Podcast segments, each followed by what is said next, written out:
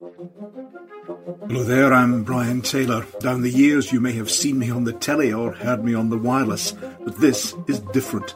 This is the Brian Taylor podcast brought to you by The Herald. I think we should stick with encouragement for people to see the benefits. As soon as the state requires, then I think we're in problems.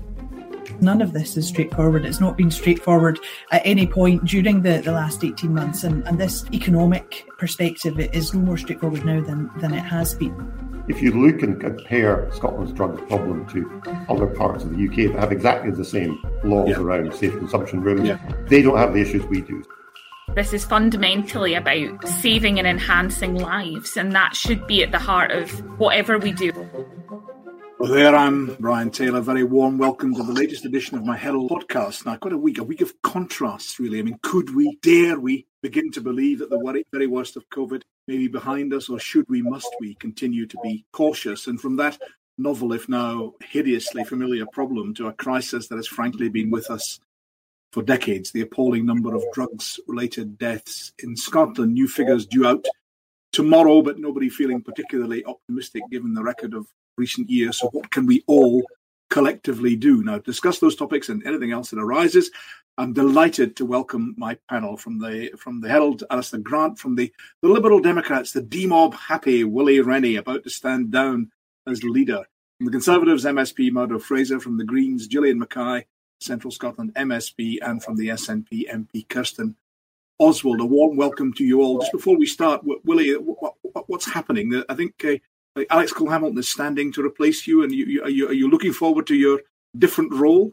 Uh, yes, I am. Uh, what's happening just now is the gymnastics are on on the ah. Olympics, so you're distracting me from my obsession uh, with the with the Olympics. But um, no, I think Alex has got off to a good start. Um, uh, a good um, launch yesterday, and it's a long nomination process. But um, by the time we come back in September, we should possibly a short election pro- process. We, we we shall see. No, we'll we'll let you get back to the, the your your your jumping box or rings or whatever it is you you, you, were, you were you were exercising with in the previous moment.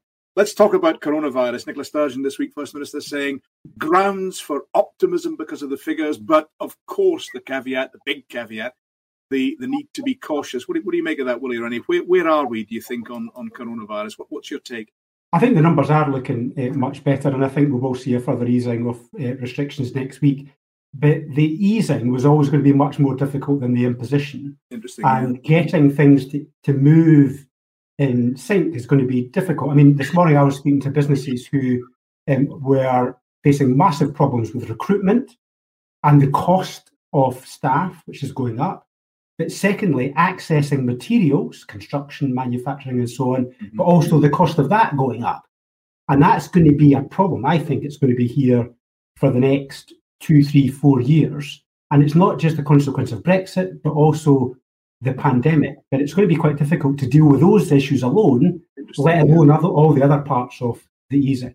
Uh, I mean, Alistair, Alistair Grant, but bring us up to speed. Where, where are we next? I mean, Willie Rennie's mentioning there, there's a further stage we're expecting some out. Take, take, take us through what, what's coming next in terms of announcements from the Scottish Government.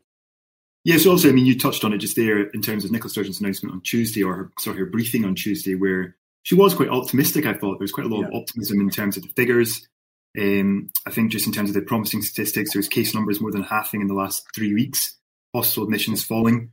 Um, so Nicola Sturgeon said that essentially next week, and I think an update to the Scottish Parliament, she'll set out, in her words, whether and to what extent that August 9th date for kind of removing most of the coronavirus restrictions can take place. Uh-huh. I think that's interesting phrasing because it suggests that it's not a not a binary decision okay. in the sense of you know removing all those coronavirus restrictions. There could be some that remain, perhaps around wearing masks or maybe some restrictions yes. in indoor places. Those kind of thorny issues that remain. And um, so that will be the, the kind of next uh, major update on Tuesday next week. Okay, let, let, I mean, Willie Rennie's raised the. Let's go with the economy first, and then come back to the you know the business of vaccination. But Fraser, what, you know, we, it's always been the case that coronavirus was a health challenge and an economic challenge. Is it now the case that it's always been a problem, but we're beginning to see the the extent of that economic challenge as well? What do you make? Yeah, I mean, it's a really mixed picture out there. And I was in, in meetings earlier this week with people from the financial services community, which has performed extremely well um, throughout COVID and, and really seen very little negative impact. Other parts of the economy, events and tourism, have been very majorly affected. And I mean, the point Willie made a, a moment ago, I thought was was was a, a, an important one. Actually, what we're seeing in sectors of the economy are substantial skill shortages now, and you can hardly walk down um, at High Street now without seeing in shop windows um, signs saying staff wanted, staff wanted in in mm-hmm. retail, in um, home delivery, in uh, hospitality. That's not helped by people getting you know pinged, as we know, and having to stay at home. But but there's a broader issue, and I think I think there's a, there's a debate around the furlough scheme. There's still a lot of people on furlough. Um, yeah. figures, figures, figures, to, figures today on that model from the Treasury. Still 135,000 have left the scheme in, in Scotland, and they say that should be welcome news but 141,500 still on it, and the scheme tightens from Sunday and is removed altogether from September. Your, your, the critics of the Conservative approach would say that that's a cliff edge that's going to damage a lot of people's prospect. Well, the, the furlough scheme is winding down, although in the past the, the Chancellor has been swift to move to, to extend it where that's required. And it may need a sector may need, need a sectoral approach to it rather than a blanket approach. But there's clearly a mismatch going on in the economy. If uh-huh. there are people still furloughed, um, and, and, effectively being paid by, by the taxpayer. And at the same time, there are lots of vacancies because the, the economy has shifted uh, over COVID, and a lot of new jobs have been created that didn't exist before. Are you saying example of that is, home, yeah, on, yeah. home delivery services have uh-huh. ex- expanded massively yeah. over the past um, 12 months. These jobs are probably going to stay, uh, whereas there are, there are jobs perhaps that existed in retail. You've seen a lot of big retailers disappear over the just, past year. These jobs just briefly before, just forgive me briefly before I bring in Kirsten Oswald on this. Are you saying to the Chancellor that he should consider perhaps extending the furlough for, say, the hospitality sector or, or, or other sectors that, that have been struggling? Well, well, I certainly think that's something you'll look at. And I mean, you know, one sector to look at, for example, has been events, which have been very mm. seriously curtailed uh, over the past year, and it is slow to come back. And I think that's a sector where the chancellor could look at saying, is there a need for some um, longer term sectoral support for those working in that sector. But let's not forget, you know, a lot of new jobs have been created, and we need to make sure people are filling these jobs. Kirsten Oswald, what, what do you make of the economic situation? First of all, we'll come back to the health business in a minute. I'll bring in Gillian in a second. What do you make, Kirsten? I, I think it, it is really a, a, a complex picture, and I think that that um, really ties into what Alistair said about the, the nuance and what the, the First Minister said in her briefing the other day, because none of this is straightforward. It's not been straightforward at any point during the, the last 18 months, and, and this economic um, perspective is no more straightforward now than than it has been. I think for me, you know, I think there are particular concerns around the end of furlough. I think that that is a, a big issue. I'm fascinated to hear what Murdo's saying because I think mm. that, that, there is a need to look at sectoral uh, specific measures and and I, I, think that if the chancellor is going to do that he needs to get a bit of a wiggle on and, and do it now because you know there are so many jobs that are dependent upon this and the the situation for different sectors of the economy is so widely varied.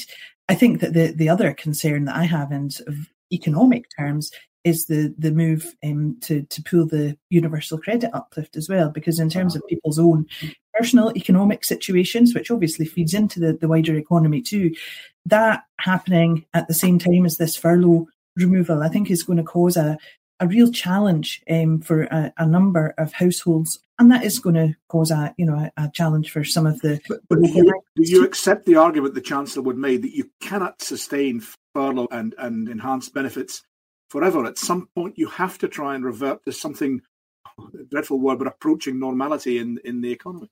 And, and I think normality is going to be a, a, it's going to be a different normal. I know that's a, an overly okay. used phrase, but I think that's that's that's a reality. Nobody's asking him to extend furlough forever. Of course, okay. what we're asking him to do is to look at the need that's there and do what he said that he was going to do, which was to do what was needed. And, and there plainly is still, takes, yeah. But I think in terms of universal credit, that's a, a whole different story. It just doesn't make sense to say that that was needed, which it was, but that it's somehow not needed now. I don't think that's a reality that households across Scotland would recognise. Gillian Mackay, what's your take on the economy, first of all, on, with regard to coronavirus?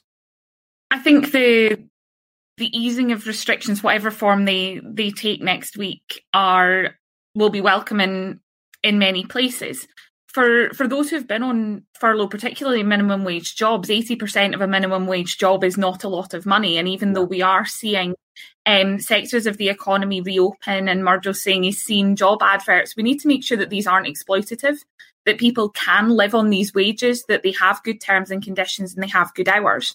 We have to make sure that we build a society post pandemic that values work, values workers, and are in green and sustainable industries to make sure that we have these industries for many for many years to come. Um, for for young people and people on insecure um, contracts and things, the what work looks like post pandemic is really important, especially as um, things like uh, eviction bans and stuff like that come come to an end, as people may find themselves in in debt and in in a situation that is is far from ideal purely because of what they're what they're being paid. Thanks for that, Willie Rennie. You were keen to come in. Yeah, I mean, I think I think Gillian's right about making sure that the jobs that we're creating for the future are well paid, well skilled jobs that are sustainable for the longer term and people can afford to live in them. The reality is now is that because of the shortage of workers, wages are going up. I mean, Amazon just recently put their their wages up uh, the the real issue. Your, fa- your favorite company, Willie. Your favorite company. I know exactly, and and that's not necessarily replicated, but it does show that the fact that employers are demanding more from their employers and are, are getting paid more now. I want government to make sure that that happens. But the the real challenge we've got just now is getting enough skilled workers in the right places yeah. for the companies to grow and meet the new demands of the economy. That's the big challenge for government. And that's why the training programs are incredibly important that we get them right. Because if we don't get them right, we're going to be missing out on big big opportunities, okay. but also we're going to see many companies just not succeeding. Kirsten, were you want, wanting to come in? Yeah, yeah. yeah. Very briefly, if you would, I want to move on. Yeah. Yeah, just reflecting on what Willie said, I think that actually we, we do need to think about this. You know, what is the future of work? Going to look like. And we shouldn't just let it happen to us. It can't just happen by okay. mistake. We can't just find ourselves in a situation where um, some kind of new normal has happened by osmosis. So I think that there really is a, a role for all of us there. Um, to, to use whatever influence we can to try and make sure that the future of work is one that is appropriate, that does have all of the, the structures and safeguards, um, as well as you know obvious okay, things like shift back, pay. Many thanks. Let's shift back to the health aspects of coronavirus. Alistair, we, we, we had contention this week about the business of targets. We had contention about pressure on A&E, with contention about, you know, who, who should be receiving the vaccine. Bring us up to speed with some of that, if you would. Yeah, so one of the major rows at the start of the week that kind of went into the, the Tuesday briefing as well was this uh, kind of vaccine target that the Scottish Government had to uh, vaccinate all people in the 40 to 49 age group by Monday just past, that Monday just there. Um, and essentially, it, it, turned into a bit of a political row, to be honest. But I think the figures were something like there's about 90% of people had their first dose, and something like 75% of people had their second dose. So there's that gap between first and second dose. And I think Nicola Sturgeon, when she kind of made this target in Parliament, had said that um, by that date, everyone would have been given the vaccine.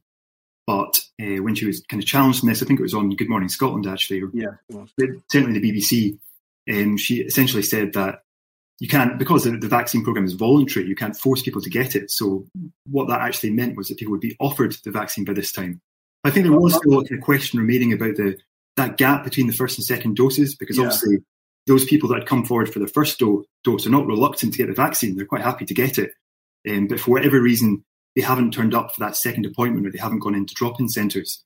Um, but I think Jason Leitch on Tuesday was saying he's not particularly worried about that gap and that it will soon kind of catch up in the coming days.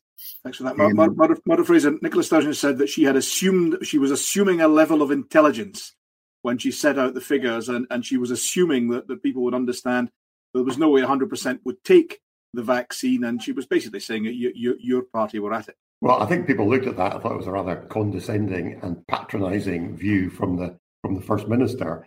She might now regret using the language she did uh, some, some some weeks ago, but that doesn't uh, excuse her from um, the, the, failings of, the government to deliver on its promise that everybody in that age group, 40 to 49, would get the vaccine uh, by uh, the 26th of July. Um, and I mean, also makes a very fair point. I mean, it's very curious why this has happened because if, if the First Minister is right and all these people have been offered their second dose, given they've had their first dose, these are not, you know, refusers. They're not anti-vaxxers. Uh-huh. What's going wrong that this big chunk of folk are not turning up for their second dose? And you've got to think there must be some failure in the system somewhere that is that is not happening.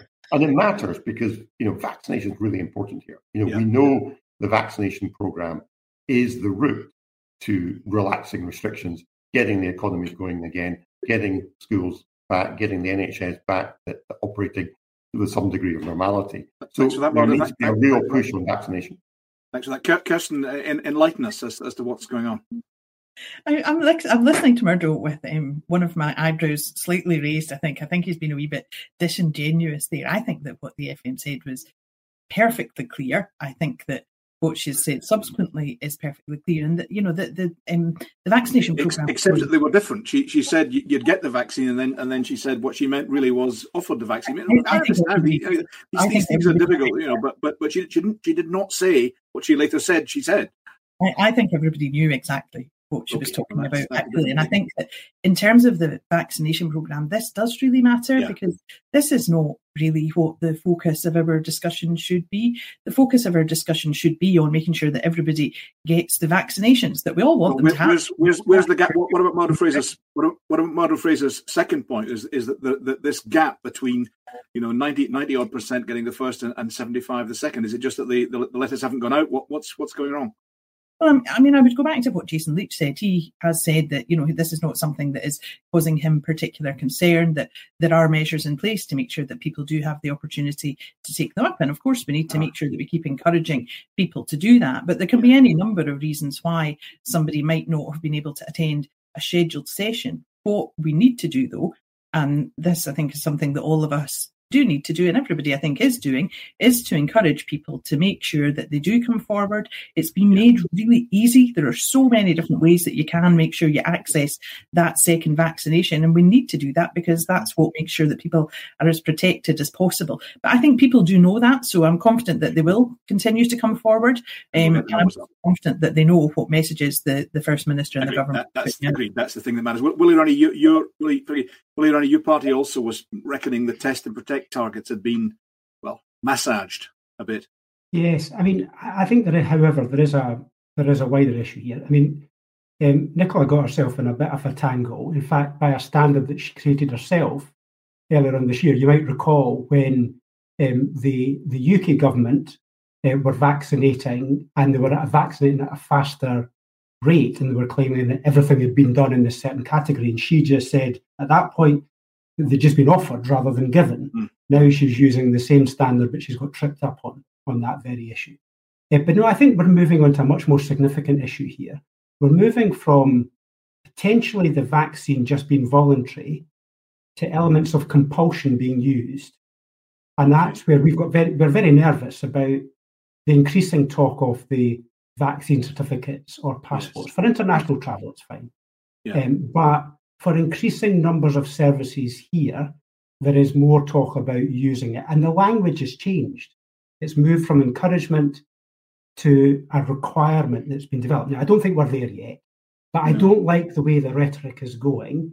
And I hope that both governments pull back from that because as soon as we get to the stage of people being required to have medical treatment, access yes. daily services, which has not been talked about yet, but we're moving no, in that no. direction, I think we'll get to a stage where people will start re- resisting and rejecting uh-huh. that vaccine for that very reason. Now, thankfully, and, we're not there yet. And to be fair, I've heard, I've heard ministers say they're very sceptical about that, that, that, approach. Uh, uh, uh, Gillian, hold on a second. I'm going to bring in Kirsten on Kirsten Oswald on that, that very point. Is there any way in which you think the, the, the vaccines become quasi compulsory with, with, a, with a passport or a, or a certificate system?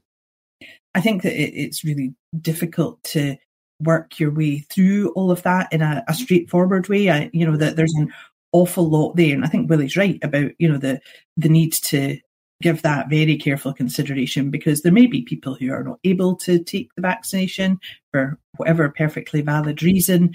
Um, there are obviously challenges in terms of you know different people being able or not able, as it may be, to yeah. access different services and so on. So I think that that would be something that would have to be talked through and thought through extremely carefully to make sure that it didn't uh, prohibit people or inhibit them from doing what they need to do. Right. Um, so yeah, as as I said earlier, none of this is straightforward.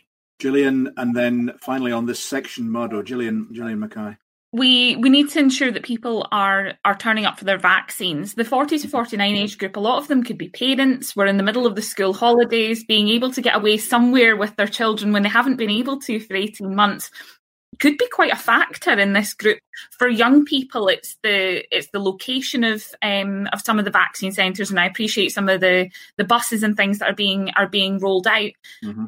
But I'm slightly cautious about throwing all of the mitigations out the window next week when the young people that we asked to be sensible and protect the more vulnerable and the older people are still only partially vaccinated and what essentially we we could be in danger of doing is putting them at risk by opening everything up because the majority of people have been vaccinated. I have a younger sister and a younger brother who are currently um, having to make decisions about where they're going and when because they don't want to be put at risk by by other people who have had both doses but are still perfectly capable of passing yeah. the vaccine on. These young people are often working in retail and hospitality and all the areas that we are continuing to advocate opening up. I think we need to continue to encourage everybody to make sure that you're taking the mitigation measures that you can, that you're getting your vaccine, to make sure that we don't end That's up with masks and distancing and all that sort of stuff. Yeah, yeah okay. to make yeah. sure we don't end up with an accidental um, with an accidental mutation or end up importing a mutation that puts us back to square one. Murdo, you were keen to come in. Yeah, just add a couple of words on, on, on the issue of vaccine passports that, yeah. that, that both Willie and Kirsten mentioned. I mean, I agree we need to be cautious here. Absolutely, I would not want to see them made made uh, compulsory on a on a broad basis. But I think you know if we're looking at, for example, opening up, and we're, already we're seeing um, companies taking decisions themselves. For example, in the travel industry, though they will require proof of vaccination. I think we're going to open up things like concerts and events and nightclubs. I think you know there is a, a role to say people have to prove vaccination or negative yeah. test. And that's, that's, that's turning it around. That's saying that these organisations require the reassurance of some form yeah. of certification. But that, but that might help because we know there is a problem getting the younger age group to get vaccinated.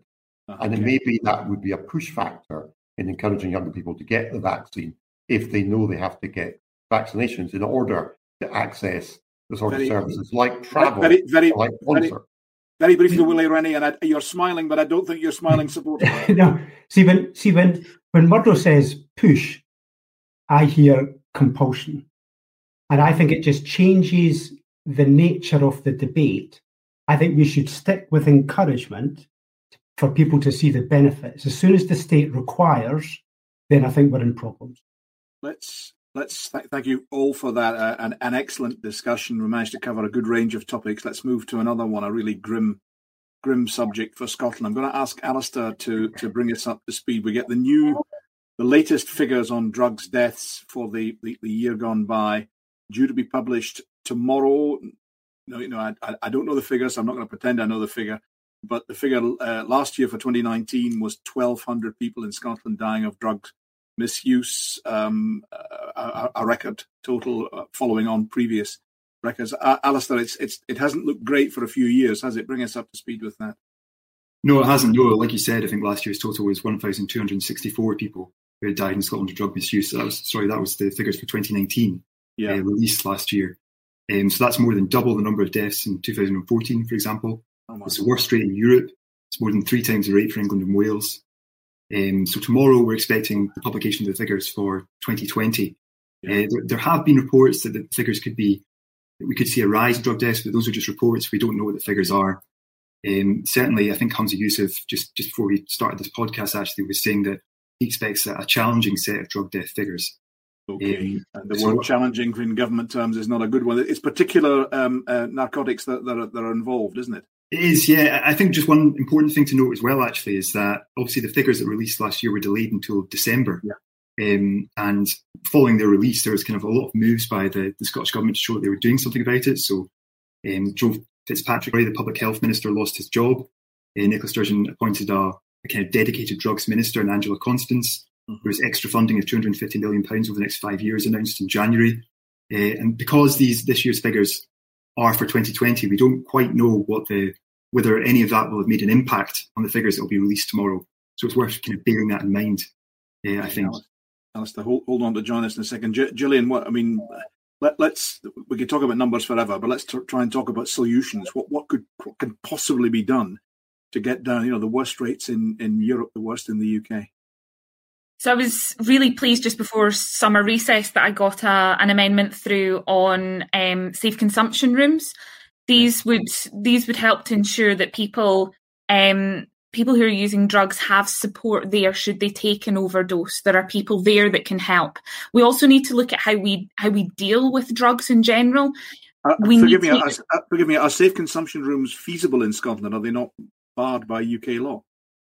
We can we can see what we we managed to get to bring forward with with the Scottish um, government. I hope I'm looking forward to very much working with Angela Constance and, um, and others on seeing how we can how we can bring these these forward within the laws we have to operate within.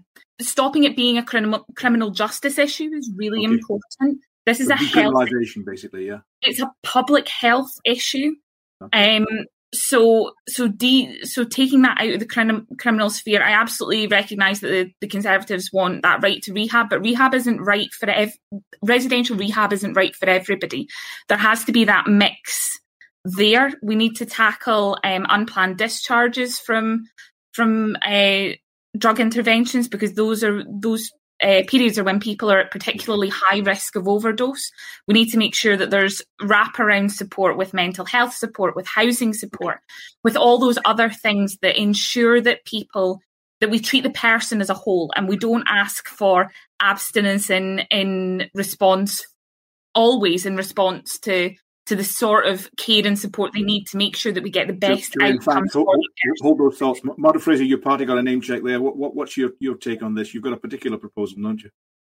Sure. So, so we're proposing a, a right to recovery bill, and this is something that's backed by a wide range of experts in the field. And essentially, what that would do is is, is give everyone uh, who is a drug user the the right to access rehabilitation treatment. It wouldn't necessarily be residential rehab, as, as Gillian mentioned. It might be um, facilities in the community. And the reason this is important is we have seen a dramatic reduction in the number of rehabilitation places made available over the last decade. And we know, and our experts confirm this, that um, intensive rehabilitation uh, is the way for people to, to break the drugs habit. Now, the irony here is we have some excellent facilities in Scotland, world leading facilities in Scotland, like Castle Craig in the borders, where if you go and visit them, nearly all their clients are either from other parts of the UK or even from other parts of Europe. And yet they have very few from within Scotland because funding has been cut. What, about what, what, what about what about safe consumption uh, rooms? Would you be would you accept that? Would you be in favour of that? It seems to run counter to, to UK law on on the the availability of drugs, which remains reserved to Westminster. Well, well, with respect, I think that's a bit of a side issue, if I'm honest, because if you look and compare Scotland's drugs problem to other parts of the UK that have exactly the same laws yeah, around yeah. safe consumption rooms, yeah. they don't have the issues we do. So, so I think that's a very small part of a much broader, much more complex picture. And where the focus needs to be is getting funding and support in the drugs rehab. Willie Rennie and then Kirsten. Willie, please. Um, I, I, want to see the elements of what Murdo and Gillian have said are, are right. I think the overall approach from Gillian is the right one. The right to rehabilitation is also should be enshrined as well. And the problem is we just don't have sufficient capacity in the system for everybody able to exercise that power. And if the law, if that law was to be able to force a change in the system, that might help. We certainly haven't got sufficient support for everyone that needs it. But we also need the Portuguese system of commissions. We call it family and drug commissions, which would, rather than sending people to jail, you would actually have effectively compulsory treatment and support. But again, you're going back to the same problem that we don't have sufficient support within the community, whether it's residential or otherwise, for people to be able to be treated. We also do, think do you do that, Willie? Even do you do that, Willie? Even if individuals have committed crimes to, to feed their habit. Well, it depends. You've got to sep- you you will have to separate off if they've committed other crimes. Um, but of course, what we don't want people as a result um, of their drug use to be ending up in prison when actually solving the root problem yes. would actually stop um, the crime in itself. Um, but the final thing we do we do need safe consumption rooms. It isn't the whole answer. The whole debate shouldn't be focused around just okay. that. But I hope that because Scotland has a uniquely difficult problem here, that the UK government would listen to even actually just having some kind of pilot operation in Scotland okay. to be able to test this out. It would be the sensible way to proceed. If it doesn't work, then of course we can go back. But I suspect it may help us deal with some of the problems that we've got here because these problems have been embedded for years now.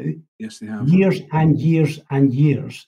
And the government really needs to catch up um, on this. Um, would, they were would, would, would you. Sorry, yeah. carry on. Would, would your party decriminalise drug use yeah, altogether? Pretty well. Yeah, effectively, that's what the Portuguese system is. Um, okay. Is a decriminalisation. Kirsten, Kirsten, what do you make of the ideas you've heard so far?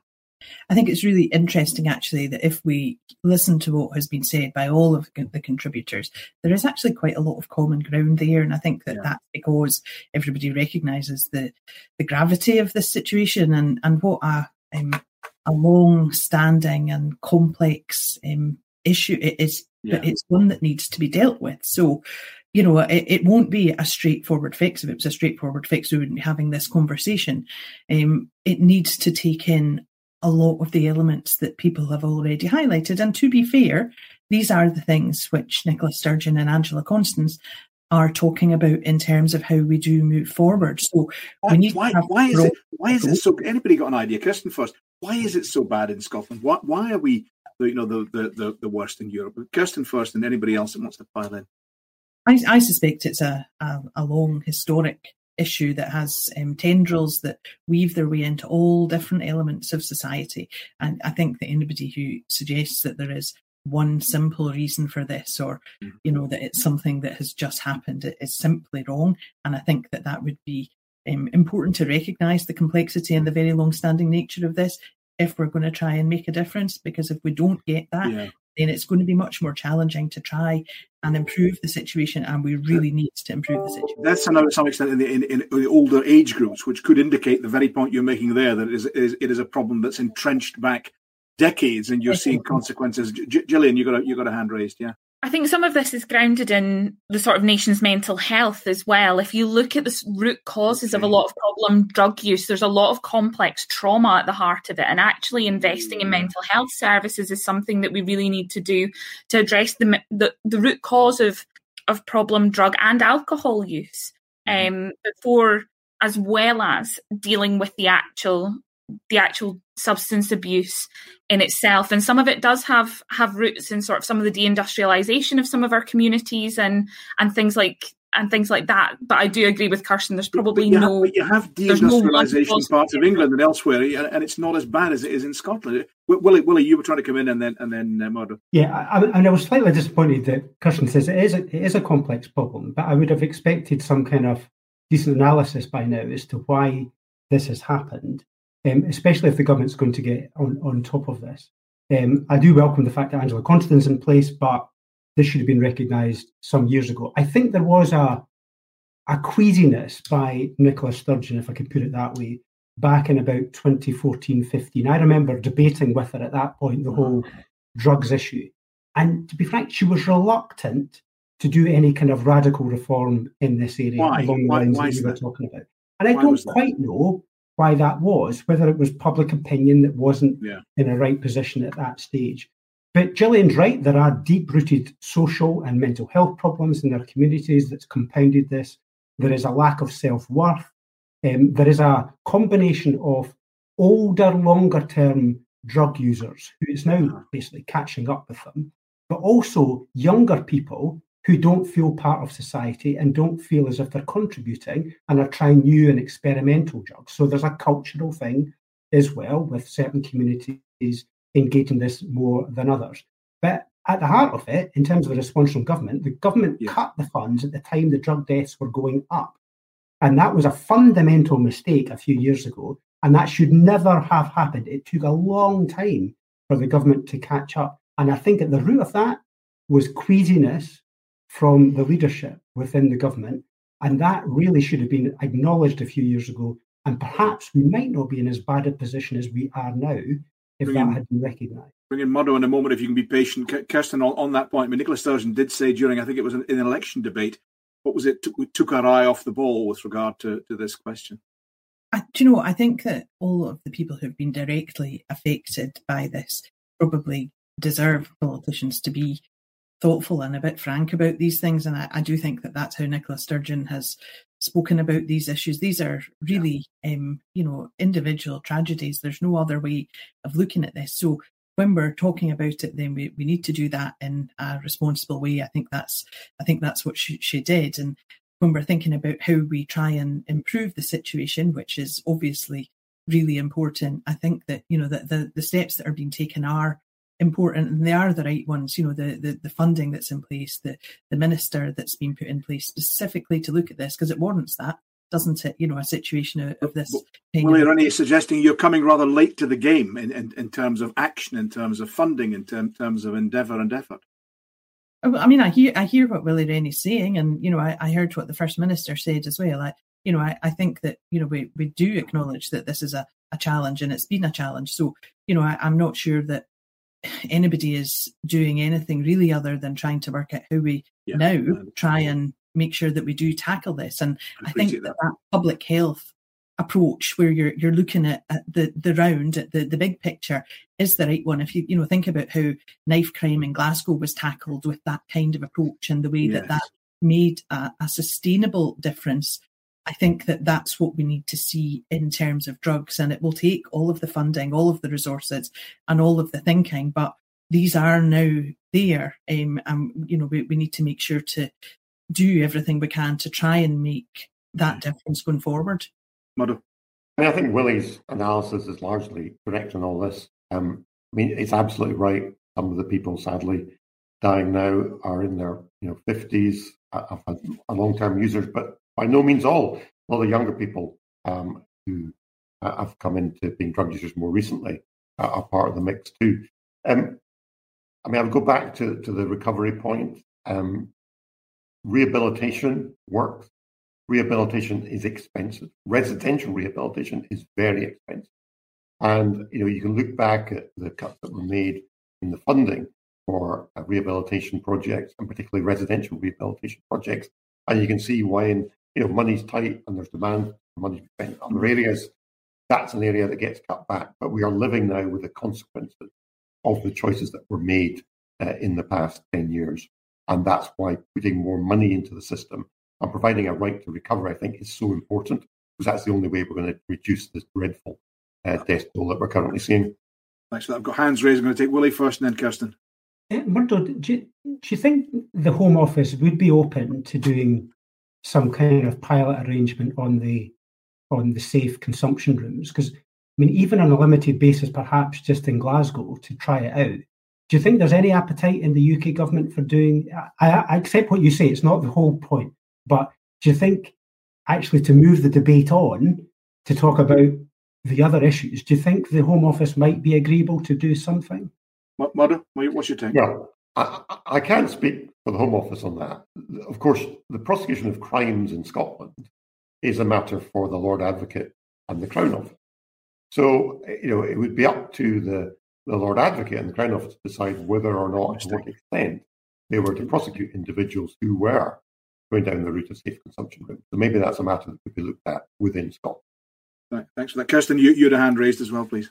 I did. And uh, Willie kind of stole my thunder there, but I, am grateful for that in a way because maybe I can um, go back to Murdo and, and just in a, you know, ask in a straightforward way, do, do you support the principle of safe consumption rooms as part of that suite of things that need to happen to to help people and to save their lives. Is that to explain, to explain Kirsten before to explain Kirsten before I put that to, to Murdo, safe consumption rooms it wouldn't just be a place to you know take drugs. It would be accompanied by efforts to to yeah. uh, rehabilitate and encourage and Absolutely. and uh, uh, uh, uh, perhaps prompt prompt a, a recovery and abstinence.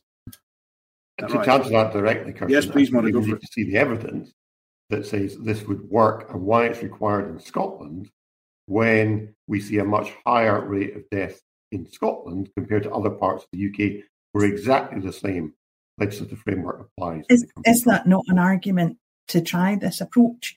If we all acknowledge, as we do, that this is a particular problem, surely we should be open to trying this as a solution. I think there's quite a lot of evidence out there.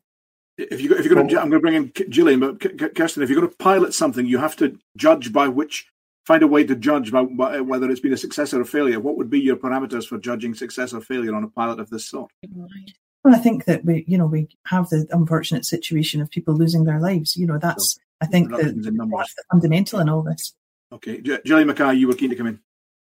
That was the point I was about to make. This is fundamentally about saving and enhancing lives, and that should be at the heart of whatever we do. And arguments about the where the where the initiative initiative should come from, whether we ask the Home Office or whether we we ask the Lord Advocate not to not to prosecute under this. I think what we have to do and what we have a responsibility as a parliament is to ensure that we we protect lives as a public health issue. Yeah. And I really hope that that's something that that everybody will get on board with with the safe consumption rooms. And I absolutely agree that it's not the sole it's not the sole part of it. It is part of ensuring that we save lives. I'm going to bring in Kirsten in a second, but Alistair, Alistair Grant, the, the, we've talked to, to, to now uh, about consumption. It's also about supply and, and distribution. Uh, you know, presumably there are efforts being being made by police authorities and others to, to, to try and clamp down on the on the distribution and the availability of. Yeah, I think one of the problems, uh, certainly last year, and, and, probably we should expect this year as well, was benzodiazepines, kind of yeah. known as benzos, uh, and street Valium and the supply of that in the streets. And I think what happens in quite a lot of the deaths, you have this kind of poly drug use where people are using kind of multiple substances and that contributes to the problem in a way. So I think stuff like that, cutting down in supply, and a lot of these medications will be available online for people if you, if you know where to go and you know where to look. Um, and, and relatively know. inexpensive, I would, I would, imagine as well. Yeah. Yeah, I mean, I'm not, I'm not sure about the prices, but it's certainly available, easily available in cities. And I think Dundee has a particular problem with drug use, um, as we've seen in the figures in the past.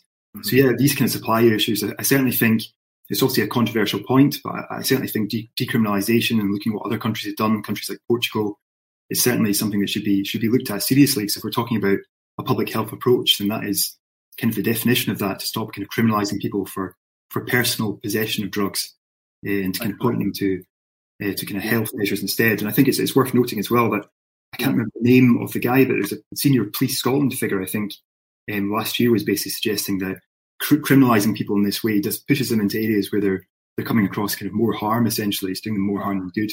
Kirsten Oswald, you had a hand raised.